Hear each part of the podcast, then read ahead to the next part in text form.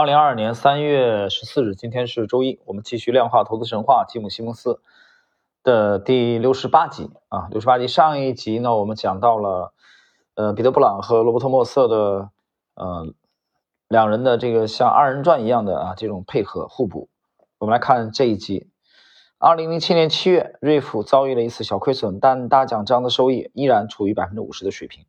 布朗似乎要赢得同事的奔驰车了。在美国的其他经济领域。所谓的次级住房抵押贷款也存在着很多问题。悲观者预测经济衰退可能会蔓延，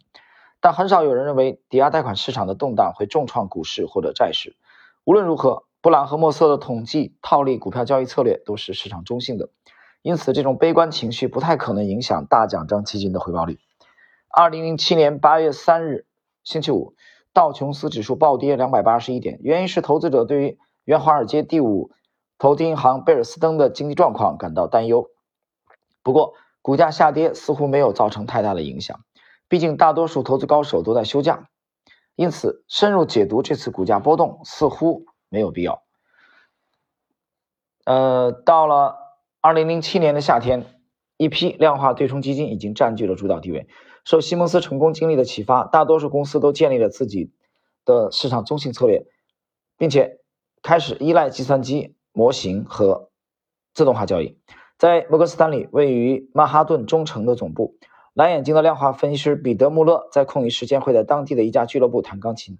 他领导的团队管理着六十亿美元的资金，在康涅狄格州的格林尼治，芝加哥大学博士克里福德·阿斯内斯协助管理着一家规模达三百九十亿美元的量化对冲基金公司。在芝加哥，肯·格里芬一位。位于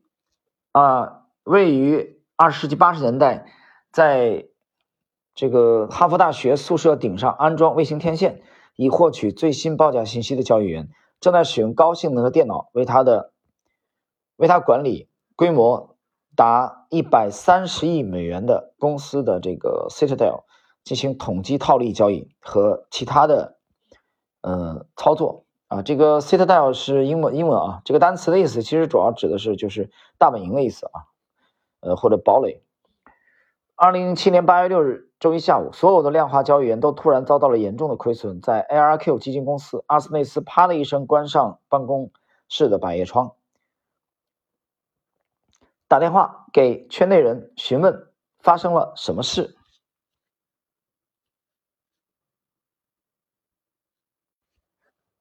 有消息称，规模较小的量化基金啊，这个量化基金的拼写是 T Y K H E Capital，这个它这个量化基金陷入了困境，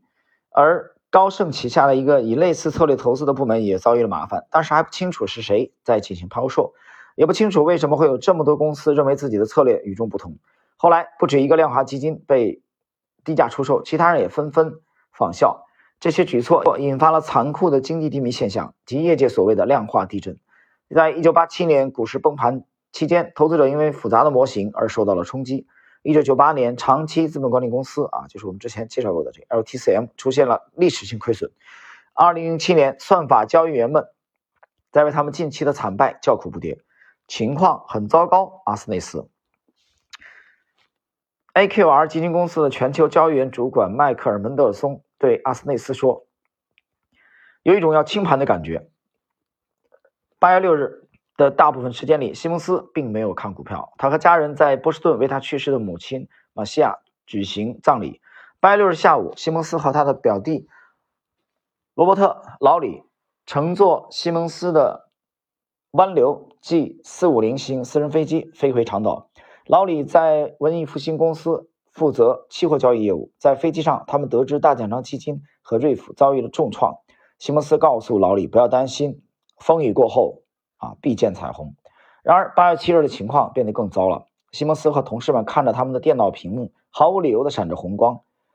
布朗的心情变得沉重起来。我不知道到底发生了什么，但这不是什么好兆头。他说：“停顿一下啊，我这里插一句啊，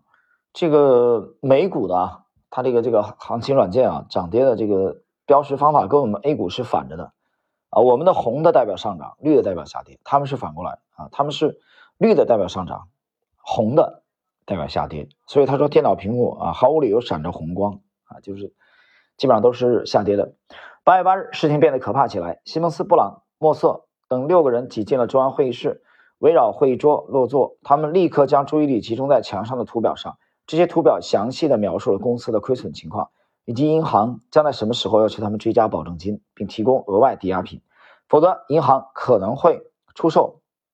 该基金的股票头寸。一揽子期权已经跌了许多，文艺复兴公司不得不拿出额外的抵押品来阻止它被出售。如果它的头寸遭受了更大的损失，大奖章将不得不向银行提供更多的抵押品，以防止银行大规模抛售股票，那样他们会承受更大的损失。会议室旁边是一个开放的工作区，几组研发人员就在这里工作。在会议进行的过程中，工作人员通过观察进出会议室的人的面部表情，来衡量高管们的绝望程度。会议室里，一场战斗打响了。七年前，也就是两千年科技股崩盘的时候，布朗不知所措，但这一次他很有把握，说抛售不会持续太久。文艺复兴公司应该坚持自己的教育体系，甚至可以增加头寸。文艺复兴公司的交易系统已经可以实现自动买卖，并能抓住混乱的局面，扩大一些头寸。布朗说：“这是一个机会。”莫瑟也表示同意。亨利·劳福尔补充道：“相信模型，让他们去运行吧。”好了，各位，时间关系呢，我们今天的第六十八集啊，六十八集的内容就到这里。呃，最后我讲一点，其实这个。坚持啊，在这个行当坚持自己的交易策略，呃，这是一个呃看起来长期来做啊比较困难，因为你不但要习惯于经历市场的这种震荡啊，要经历市场的这种狂热，呃，你更要能这个平静的应对市场的这种低迷。所以在这种环境下，无论什么样的市况啊，能坚持自己的策略，我觉得这个其实是一种非常难能可贵的品质。好了，时间关系，今天我们这一集就到这里。